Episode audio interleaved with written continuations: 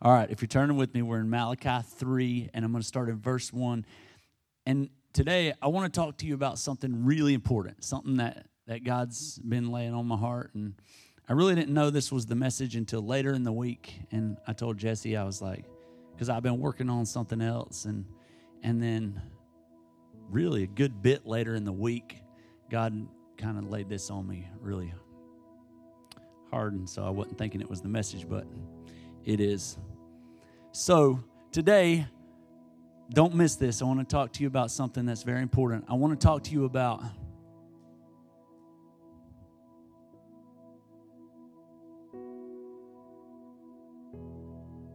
waiting. Wasn't that a nice, annoying, long pause? Waiting.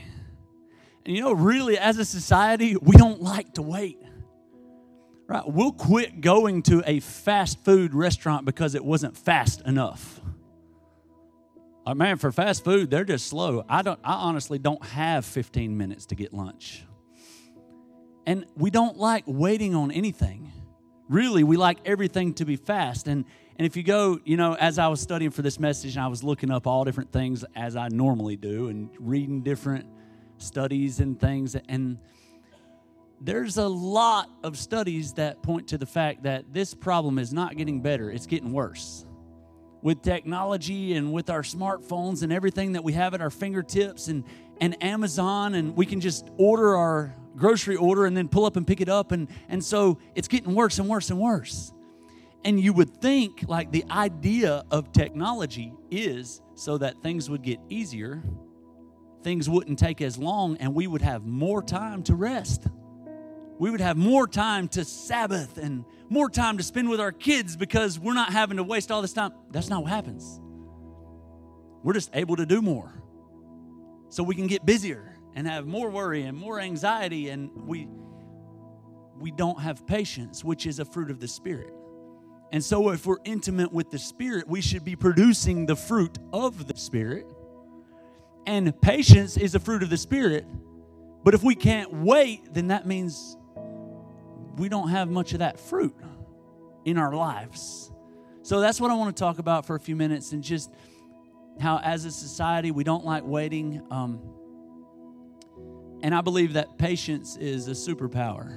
It's not a really fun one. They're probably not going to make a Marvel movie about Captain Patience. All right, it's kind of kind of nerdy.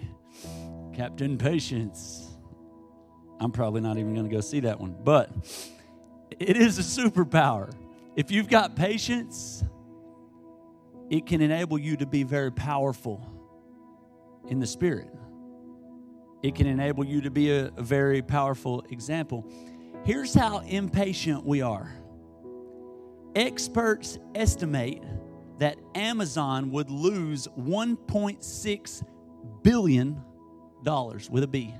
1.6 billion dollars a year if its homepage loaded one second slower than it does. That's how impatient we've become as a, as a society.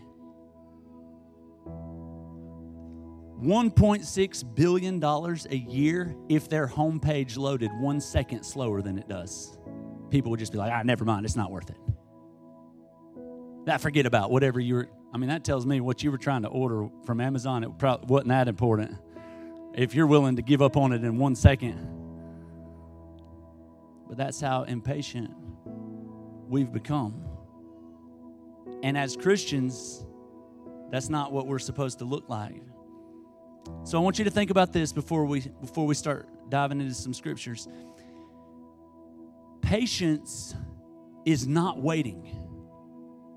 Patience is how you act when you are waiting. I, I think that, that can help you right there. Patience is not waiting. Patience is how you act when you are waiting. What are you doing in the waiting? Because it matters. And we're about to see that, and we can look at, there were so many Bible examples of this, like I had to narrow it down some because there's pretty much every one, every person that God used in a big way had to wait. They had to have patience they had to work in the wait too. Patience is how you act when you are waiting. You know, Moses waited 40 years. 40 years from when he knew that, that God had called him. Joseph, remember the story of Joseph when God gave him the dream and he, he was so excited about what God was doing in his life. And he came to his brothers and he said, Here's the dream. Here's what God's going to do. God's going to use me as a Savior. And then guess what? 13 years passed. And most of those 13 years, he was in prison. The rest of those times, he was a slave. 13 years he waited to see one little piece of what God had promised, the dreams that God had placed inside of him, his ultimate purpose and call. Right? That's the end, that's where we want to get. That's what we want to see. Like, God, where are all these big things that you've placed in my heart and my soul? And what where Joseph waited 13 years. Abraham waited 20 years to see Isaac. Where God said, I'm going to give you a son. And God gave him all these promises about how many kids and what his descendants would do and be. And There'll be so many you can't even number them. And they had to wait 20 years. And in the middle of that 20 years, he tried to take matters into his own hands. And that didn't work out too good, caused a lot of heartache and grief. Remember, he had Ishmael with his wife's servant. What about David? Remember David Samuel showed up to David's house and went through all his brothers, and Samuel poured the anointing oil and he anointed David and said, You are the king of Israel. Awesome. David was a teenage boy at that time. You're the king of Israel. You know how long it was before he put on that crown and got to sit on the throne? 20 years. 20 years. You feel like you've been waiting a long time for some things?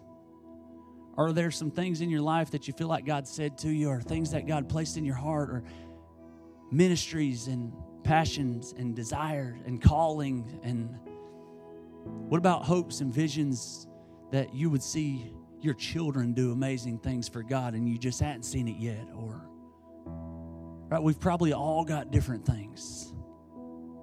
David waited 20 years The children of Israel, where we're going to look at the story today, they went 400 years without hearing from God. That's a long wait. That's a long time. At the end, we're going to read right here at the end of Malachi was like the last time that they got to hear from God. And in Malachi, he's again prophesying, just like all the other prophets had prophesied about Jesus who was to come. The Messiah will come. And then there was a 400 year wait until your New Testament starts. Silence. God wasn't speaking through the prophets or doing it. So why? God, I thought we are your people. I thought you were sending a Messiah. Where are you at? I, why are we waiting? 400 years, people are born, they grow up, they die, they're born, they grow up, that generation after generation. Where are you at, God? Malachi 3, verse 1. Look, I'm sending my messenger on ahead to clear the way for me. Suddenly, out of the blue, the leader you've been looking for will enter his temple. He's saying, Clear the way.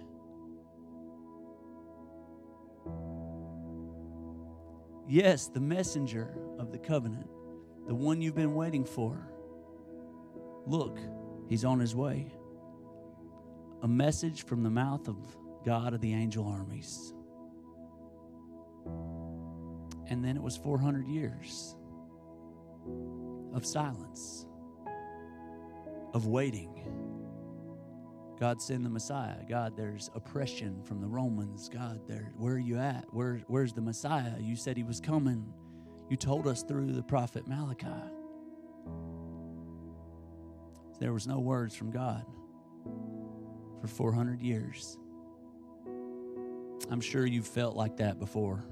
Probably not for 400 years, but you ever prayed to God and then felt like you didn't get an answer? You ever cried out to God for a certain person or a situation or something you're going through or, or direction for your life? Or, and it's like, God, hello, where you at? And, and then you felt like God was silent? Like he didn't answer you in your time when you thought he should? I have. You need to know or be reminded today that he never stops working. So even if you're not hearing God, He's working. Right? He's working behind the scenes. So even like the song says, even when I can't see it, He's working. He's behind, he's behind the scenes. He's working. Galatians 4 4 says this. But when the time had fully come, God sent his son, born of a woman, born under law that when the time had fully come, it's translated um, different in different different translations, and that's actually two words. The time had fully come. It's two Greek words that were translated there, um, and it means at the perfect time.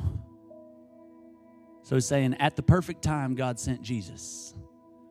At the perfect time, God sent the Messiah and it also means um, at the perfect time, like a woman giving birth. She gave birth at the perfect time. Right? So when she starts having contractions and her water breaks and she's going into labor, there's nothing you can do to stop it. That baby's coming. Right? You could try to slow it down, you could try to, but it's coming because it is the time it's supposed to come. You try to stop it, good luck. It's not going to happen. You're not going to stop it. It's coming. If you try to make it happen early, that's not good. Right? Things can happen that aren't good early. You don't you don't want it to come early. Why? Because the baby's not ready, the mama's body's not ready, things aren't prepared. You, you don't want it to come early. At the perfect time. Those were the two Greek words that were used there. But it's describing when Jesus came, when our Messiah showed up, when he was placed in Mary, the Virgin, at the perfect time. When it's time, you can't stop it. And it's not good to force it early. It was the perfect time in history Wait, why was it the perfect time in history? How was that the perfect time? Why did they have to wait 400 years? Why, after all that they had been through and they came out of slavery and that they went through all this stuff, why was that the perfect time when, when Jesus was actually placed in Mary after 400 years of silence? Here are just a few reasons of why it was the perfect time. We find in history Alexander the Great, you ever heard of him? He was alive and around in those 400 years. Um, and, and for the first time in history, there was a common language, the Greek language, because he was Greek, that was his language. And so every city that he conquered, he set up Greek speaking people and he required that people in those cities would learn Greek, was speaking or at least had a way to understand Greek, had translators in every city and every town. Number two, it was during this time that the Old Testament, the Torah, with all the prophecies about the Messiah to come, it was translated into Greek around 280 BC. So that was in the middle of that 400 years that the Bible, the Jewish Bible, the Old Testament up to that point, the Torah, was actually translated into Greek so that everyone was able to read or to hear the prophecies about Jesus or the Messiah that was to come. See, God was working. The third thing uh, the Socratic method. You may have heard of it. It was a new way of learning that was introduced. people were encouraged to ask questions. And for the first time in history, it wasn't a one way learning system. You were allowed to ask questions. Up until this way was introduced, you couldn't ask questions. You were just told by somebody smarter than you how it was and what it was, and that was it. For government, religion, everything. So during this time, this new way was introduced, and people were then told you can ask questions to learn. It's a new way of learning. You're allowed to question things, you're allowed to question the way things are. Oh, wait, we can ask questions? Fourth thing. In 63 BC, the Romans conquered the Greeks. So the Romans took over. The Romans conquered the Greeks, and it was a very unusually peaceful time in history. Nobody wanted to fight the Romans, so war ceased. They had no more war, they were all at peace. So instead of war, the Romans focused on building roads and highways and transportation like had never been seen before to where you could travel from town to town, city to city. They came up with different ways of chariots and all different ways of communication and transportation, ways to communicate through ships and horses and all different things like that. So, more than ever, you could travel around the world. You could travel to different cities. Because up until that point, you didn't travel further, like where you were born, you didn't travel m- more than maybe a mile away from where you were born. But the Romans were changing all that. Fifth and last thing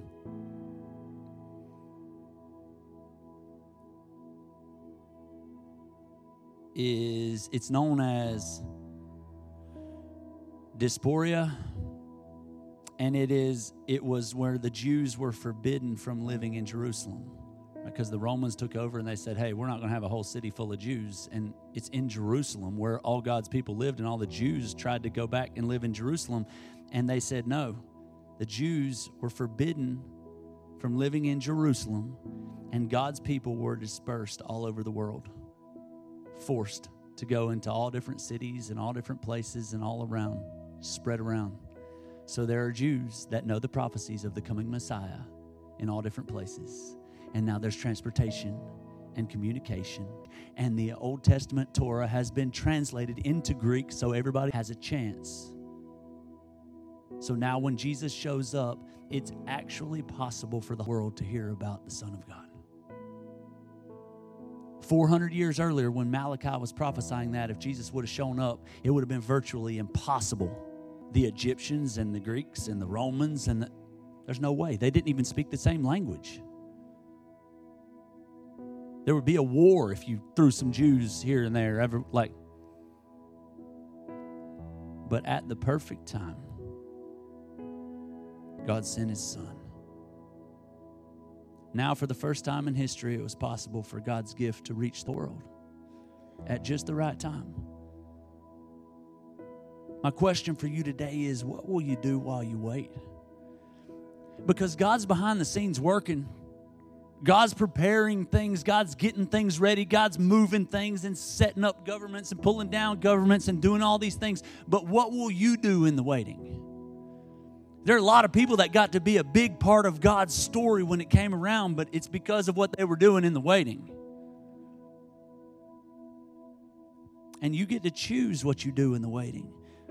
Sometimes I'm waiting on God to give me a message for Sunday, like studying or sitting in my office and reading the Bible, and I'm praying, like, God, what is it? What am I supposed to preach about this week? And I'm waiting on God to give me a message, but that doesn't mean I'm doing nothing.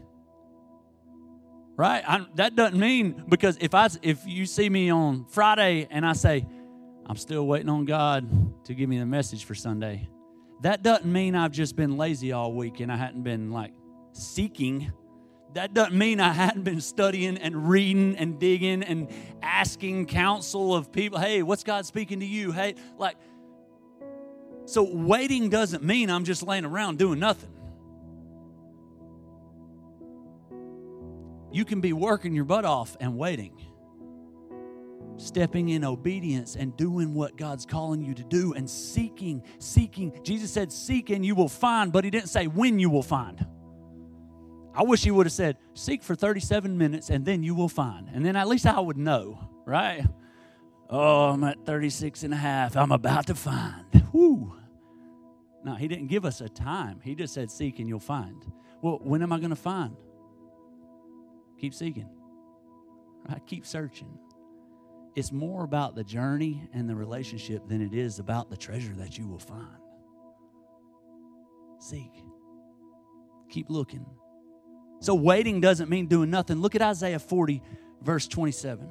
Isaiah 40, verse 27. God doesn't come and go, God lasts. He's creator of all you can see or imagine. He doesn't get tired out, he doesn't pause to catch his breath, and he knows everything inside and out. He energizes those who get tired. He gives fresh strength to the dropouts. For even young people tire and drop out. Young folk in their prime, they stumble and fall. But those who wait, those who wait upon God, they get fresh strength. They spread their wings and they soar like eagles. They run and they don't get tired. They walk and they don't lag behind. But how do you run? How, do you fly like an eagle? How do you walk or even take a step and not grow weary? The prophet Isaiah tells us here that you wait. Well, that makes no sense. How do I fly on wings like an eagle? How do I run? and wait. I'm going to fly. No, I'm going to wait. I'm going to fly. No. The word that was translated there, that was a Hebrew word. It was translated wait. Listen to what this word wait means. This Hebrew word that God's people would have known. Wait. It means to hope in, to be gathered, to hope for, to look for, to wait. It is to be gathered together gathered, the gathering, connected, to look for, to wait patiently. Oh, that's what we're doing right now. They that wait, they that gather, they that are connected, they that wait, they that look and hope and gather. That, that's what church is. We gather together and then we look for God and we hope. That's waiting. We're waiting on Him to come through and do the big things that He's laid on our hearts for us together and us as individuals. And as we gather together and we connect together and we look for Him and we hope, we're connected and we wait, we get fresh strength. We begin to spread our wings and soar like eagles. We run and we don't get tired. They walk and they don't lag behind. You see, God is more interested in your purpose than your comfort. I'm just tired of waiting. I just kind of like to walk into all that He has for me, and I just want everything that you said I was going to have, God. I know I felt like that too. But if you're not ready for it, it could destroy you. It will destroy you if you can't handle it. But they that wait and gather and hope and learn and grow and prepare and train, they that wait, He'll refresh you. Jesus said, Come to me, and I'll give you rest. Why does God make me wait? I'm ready to go. Why do you make your little kid wait to drive a car? Then now I'm ready. They can't handle it. Well, what if they ask you real nice and say, please? Still, no, um, you don't have a license. There's a reason. There's a certain age. And I mean, some of y'all, you're old enough to have a license and you're still not the um, safest, greatest drivers. What happened when your little kid wants a driver's license and but dad, you said I could drive your truck and you can drive my truck. When you are mature enough and grown enough to handle the power of my truck. But right now, you've not studied, you've not passed the test, you're not of an age that I think you could handle that power. And, and that's me, an earthly father, talking about an earthly child. The same as God. When I look back at some of the things I've prayed and begged God for and said, God, but you said you were going to give me power. God, you said you were going to you were going to give me influence. God, you said that you were going to grow my church. You said, and God's like, I am. I'm going to need you to grow up a little bit first. Right? You, you, would wreck it if I gave it to you right now. You, you'd run it into a tree, and that wouldn't be good for you or the truck. So I need you to wait. Well, what do I do in the waiting? Just sit here and twiddle my thumbs? No, grow up.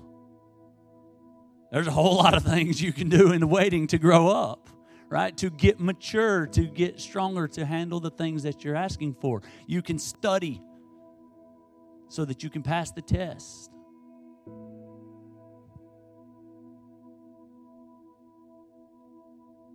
Usually, God gives you a waiting room right after He gives you a big dream. God will give you a big calling or a big dream, just like He did Joseph or David or all these Bible characters. He'll give you this big, huge dream, something massive, crazy, exciting. God will give you this big dream, and then He sticks you in a waiting room. Yay! I'm going to step into this dream tomorrow. And God's like, no, nope, you're not ready tomorrow. Well, then why don't you tell me about it? Why didn't you just wait until I could step into it? Because I need you to go ahead and prepare. It's going to take you some time to get ready. So I need you to take this excitement and use that as energy, as motivation to obey me. Because I'm trying to take you somewhere. The waiting room, or you could call it a proving season or proving grounds. One of the most dangerous things that God could do is put you in your destiny when you're not prepared for it. It would crush you and your faith.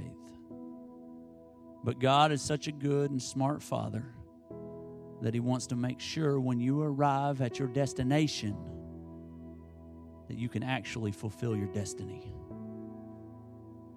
Look at Isaiah 64 4.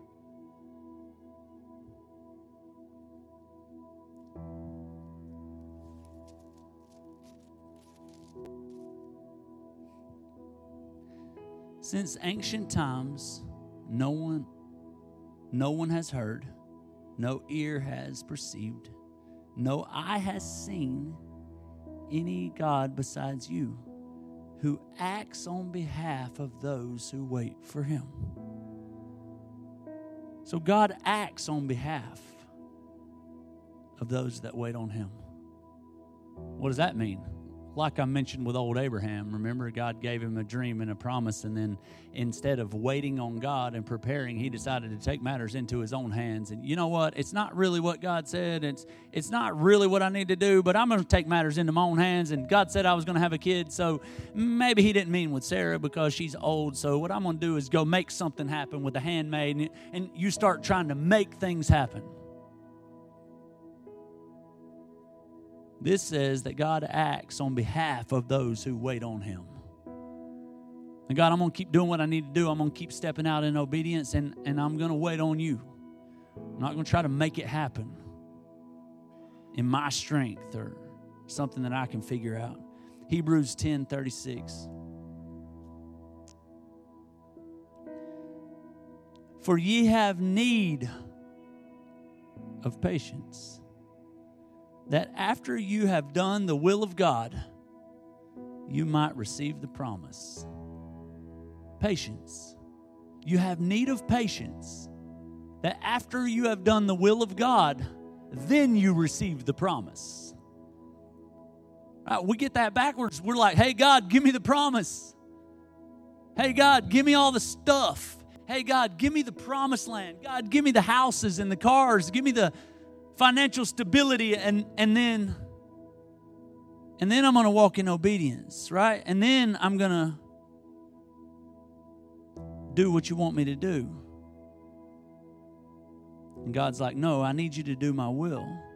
And then you receive the promise. The NIV says um, you need to persevere so that when you have done the will of God, you will receive what He has promised. You know, it used to really impress me when somebody had the faith or the vision, the guts, the boldness, whatever you want to call it, to start something new, to step out and start a new ministry or step into a battle or a business or a marriage, something new. But now, in my old age and in my wisdom, it's far more important or more impressive to me to see someone that has stood this test of time.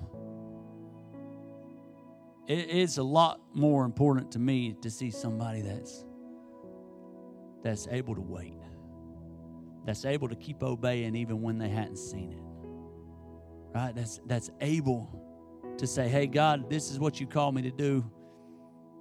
I will not be found wanting. I'll be ready." Put me in the game, coach. I've been in the weight room. When you're ready, I'm ready. Let's go. I thought I would have been a starter by now, but I'm not going to quit working out. Because I trust the coach, I trust the father that when it's my time, he's going to put me in the game and I better be ready. Don't quit, don't stop act like every lap is your last one, even when there seems to be no progress. Remember, God told the children of Israel when they were going to go and take the promised land, and they walked over, and there was Jericho, and God's like, march around it. And every day they're marching around this thing, and nothing's happening. There's this waiting game, and they're doing what God told them, told them to do. They're waiting on the walls to fall, but what does waiting look like? It looks like obedience a lot of times waiting just looks like obeying God, even though we don't see anything happening. We might not see results, but waiting looks like walking around that wall. And on the sixth time around, and when nothing's happened, it's like, uh, hello. We're waiting on you to do something, God. We're doing everything that we can do, and now we wait on you. We wait on you to do what we can't do. But don't stop doing what you can do. Just wait. Even if you're going slow, that's okay. You're still lapping the millions of people that are doing nothing. David waited for 13 years from the time he was anointed. He wasn't ready. He was just a boy. Right? We, we saw when he went to fight Goliath that they tried to put the king's armor on him. They tried to put Saul's armor on him, and it didn't even fit him. He was just a boy. He wasn't ready to carry that. He went through a lot to get him ready. Remember the prodigal son? Give me my inheritance now. I don't want to wait. I want it now. Give me all that you have for me, Dad. Father, give me everything that you have for me. And guess what? What would have been a blessing was not a blessing because he got it before he was ready. He got it when he was too immature to handle it. I don't want to wait. I want everything that you have for me now. Then it becomes a curse and it can destroy your life because you weren't ready to handle it. God, give me all that I can handle. Give me every little bit that I can handle, but God, don't give me so much that it'll crush me. Just wait. I was, I was thinking about the we're doing this this warrior contract, and a bunch of us are doing it, and so it's a conversation in my house a lot. And that first week or two was really tough, trying to get out those push-ups and and stuff were really hard, and it was just like, just wait, just wait a couple weeks. You're gonna be so happy you didn't quit. Me and Titus have had a lot of conversations about this back and forth. It's kind of like encouragement each other, but just oh, just wait till summer. How much stronger you're gonna be? How much just wait till tomorrow. Just try to make it through today. One more step. Okay, one more time. One more step. Let's do let's do the squats, do the push-ups. Let's get through one more day. And when when you're doing that or or you're lifting weights and stuff, you know what? The the amount of push-ups aren't changing. Or if I'm lifting weights, a 45 pound weight still weighs 45 pounds a year from now. But you know what changes? me. My ability to handle the weight changes. It goes from being this two hour thing that I have to psych myself up for and drink pre workout and listen to pump up music to where it's a 10 minute thing. Right? You can just drop down and pump them out. I'm, I'm not at 10 minutes yet. I'm saying words are powerful. I'm speaking that. All right. But what changes is not the push ups, what changes is not the weight. What changes is me.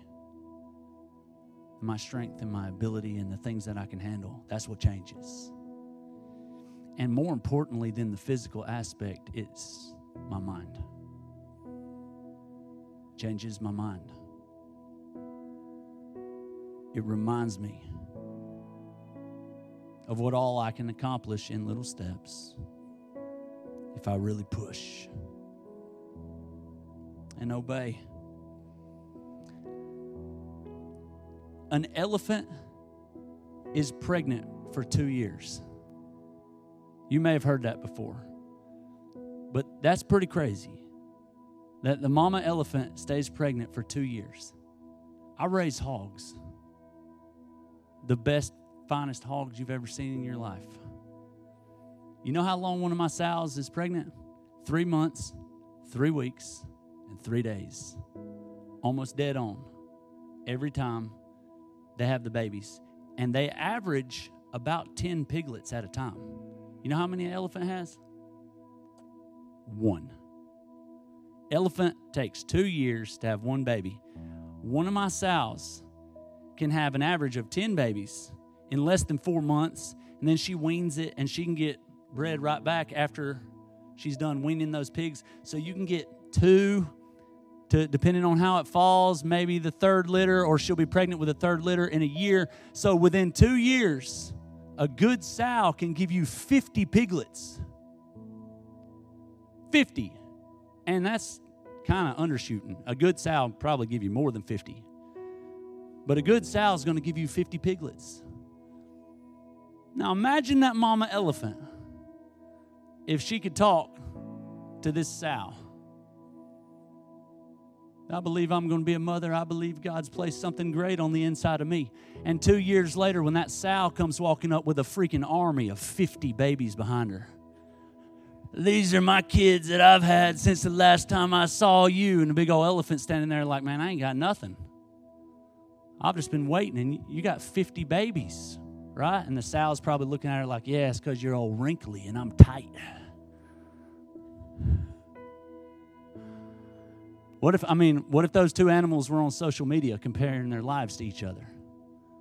Look how productive that look how productive that hog is. But she's had 50 babies. She got 10 babies and 10 babies, and one of hers was a grand national champion at Perry State Fair, and I ain't got nothing.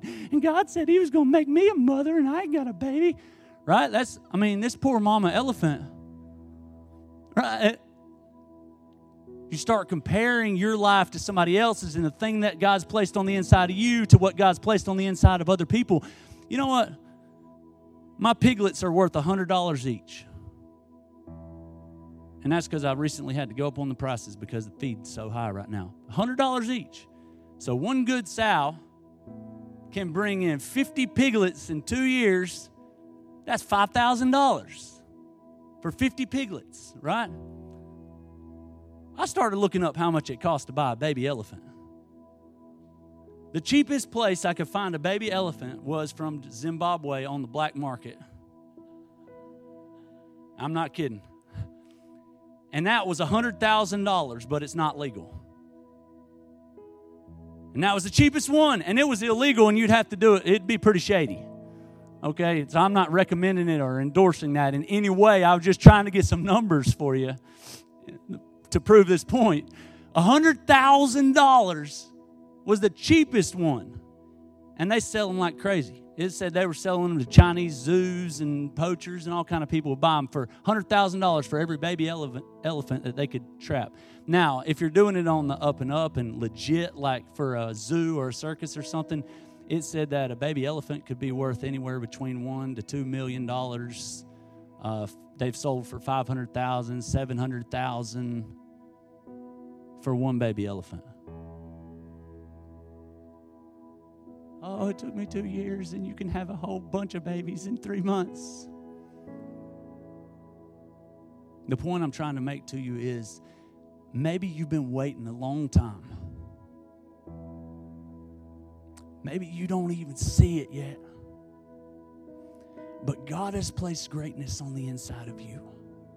And the thing that is on the inside of you is so valuable don't look around at other people and look around at, well, this person's had this success and this person's been used by God in this way and this person's been financially stable since they were 46 years old and God said He was going to set me up so that I could bless people. And I, like, don't start comparing yourself to other people and don't jump on social media and look at other people's highlight reels and don't look at other people's callings and ministries and well well they parented their children and they raised them up and their kids in college and doing great and serving the lord. And my kid went crazy. And what like you can you can play the comparison game all day long if you want to.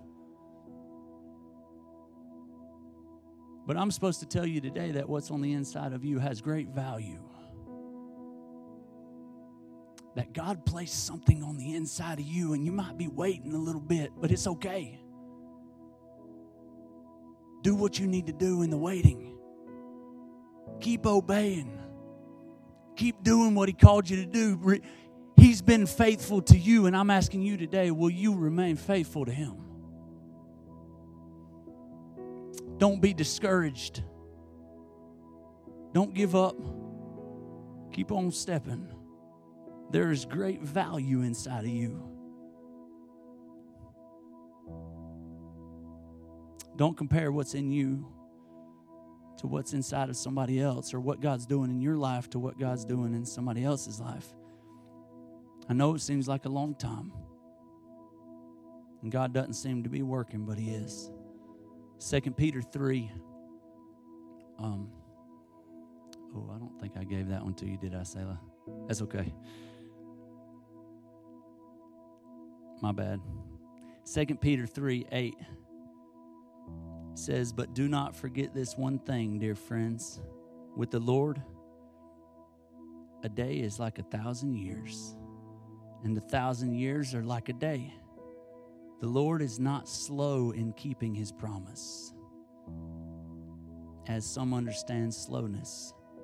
He is patient with you, not wanting anyone to perish but everyone to come to repentance, everyone to change. Saying, hey, remember, man, a day is like a thousand years, a thousand years is like a day. Don't, don't get so caught up in your timeline. I thought I would have seen it by now, and man, God's so much bigger than today and tomorrow and your last 15 years of your life or God's so much bigger than that. God's not slow. God's plan is that everyone would repent, that everyone would see the light, that everyone would change. And so, when's the perfect time? And when can you handle it? And when is your world ready to receive what He wants to birth in you? So keep trusting. Don't give up. Keep walking. Keep stepping.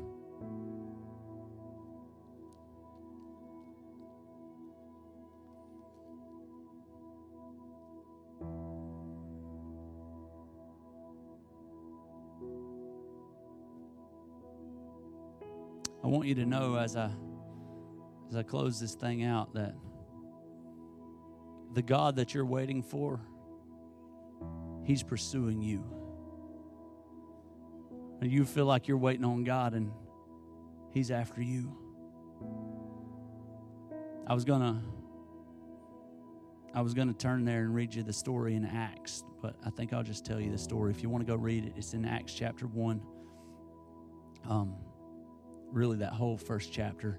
But in Acts chapter one, it's after Jesus died and he resurrected and he came back and he shows himself to the apostles and to the disciples and, and jesus said hey like this is what i want you to do and he gives them the great commission and he tells them i want you to reach the whole entire world and tell them what happened here and tell them that i died for their sins right and it's right before he ascended up into heaven and he said but wait wait on the holy ghost because you're going to need his power. You don't have everything that you need yet. I've already died on the cross and I paid for your sins, right? You're saved. Your salvation is taken care of. But wait, you don't have everything that you need yet.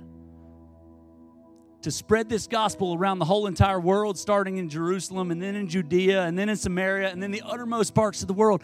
But wait, just wait until I give you the power that you need. We know that that was the the Holy Ghost. And we'll, you'll see in Acts 2, if you go read it, that that's when the Holy Ghost came in and sat on their heads like tongues of fire. They received the Holy Ghost and then they went and spread the gospel to the whole entire world. But Jesus said, I need y'all to wait. How long? He didn't say. Just wait. And so I wrote down four things that the apostles did while they were waiting. Jesus said, Wait. So you know what they did? Immediately gathered exactly like that wait word we just read in Isaiah. In Isaiah, they gathered. They all got together and went to the upper room. Hey, let's get together. Let's get connected. Let's connect to the community. Let's let's go to church. Right? Let's all get together. They gathered together. The second thing they did is it says they prayed earnestly. They prayed nonstop. They prayed consistently. Have you been praying about that thing that you feel like you're waiting for? Not just one time. Not like, oh, yeah, I did pray about that back in 2020 when we were stuck in the house. I didn't have much to do.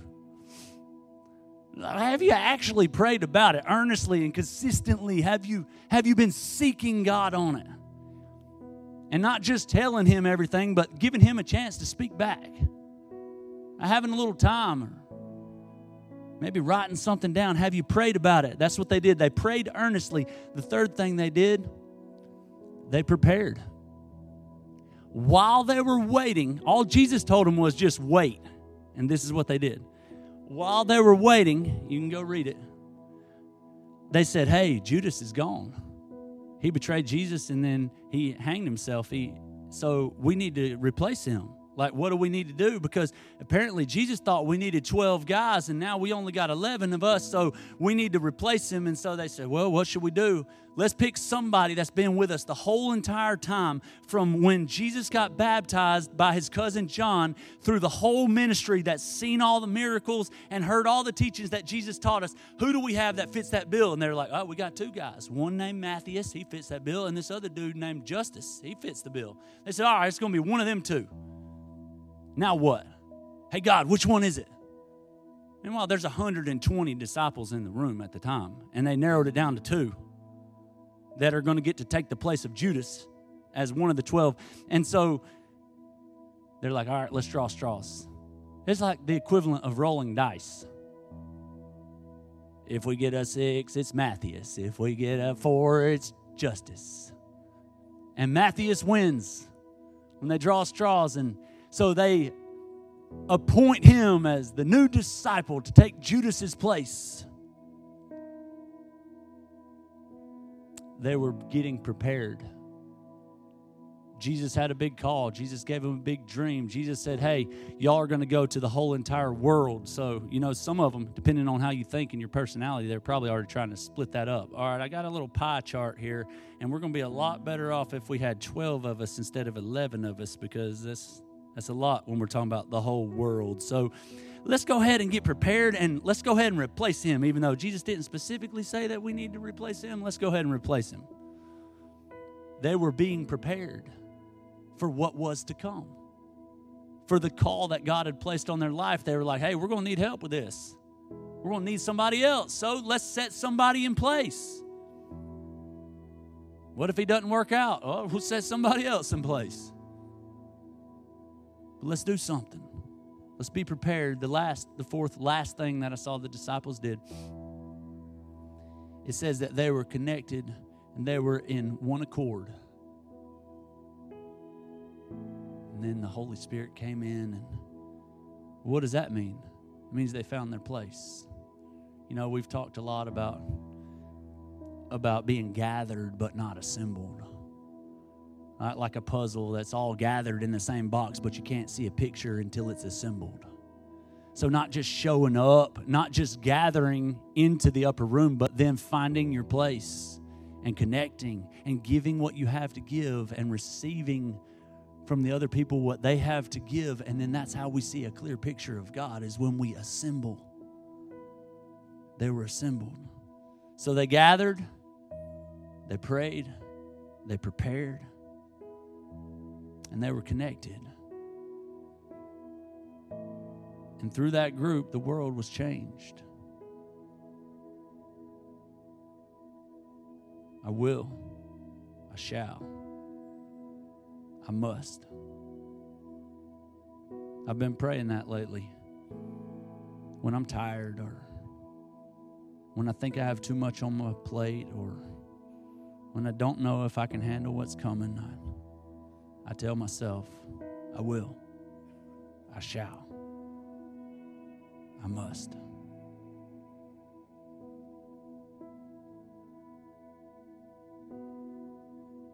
You know, the best thing about every place that you will ever go in your life is that God's there. His presence is with you. We see it throughout Scripture, and the whole point of this whole thing is relationship. Relationship with Him. That's why He created us, so that we could be in relationship with Him. So, the best thing about every place is the journey. The best thing about every place that you'll ever go in your life is that God is with you. Remember in Exodus 33 when Moses said, Hey, God, the promised land sounds awesome. I'm paraphrasing. Promised land sounds awesome, God, but if your presence isn't going to be there, we don't want to go. You know, if if your presence isn't going to be there, I kind of rather stay in the desert because I, I've learned enough over these years and years and years of waiting, and I've learned enough to know that it's not about the place where we're headed. It's not even about the final destination or the promised land or the houses or the milk and honey and the stuff and the food and the cars and, and the job and the career and the finance. Like, God, I've matured enough to realize it's not even about all that. So if your presence isn't going to be there, I don't even want to go.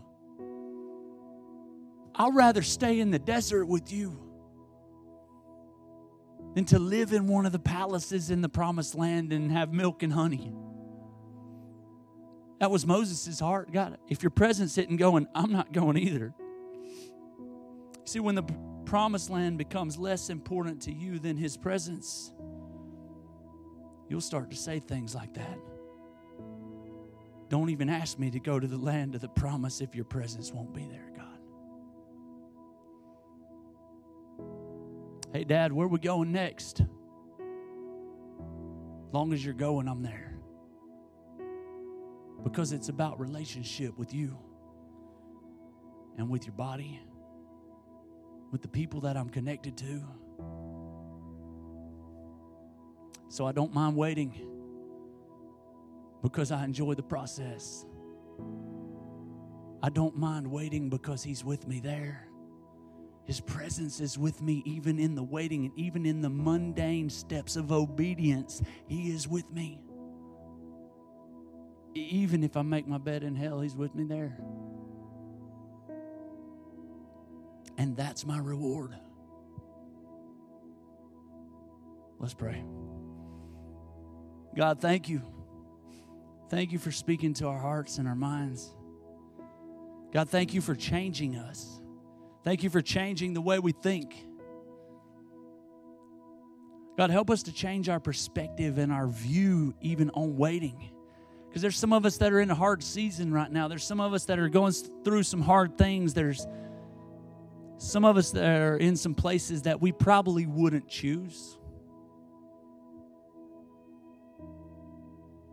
But you're working. And so, God, we can choose to yield to you and to let you work. And we can choose to be obedient and do what we can do so that we can handle what you have for us. God, we love you so much. We want to be your mature sons and daughters. Help us to show you to the world around us. Help us to have patience. We love you. Thanks for loving us. In Jesus' name, amen.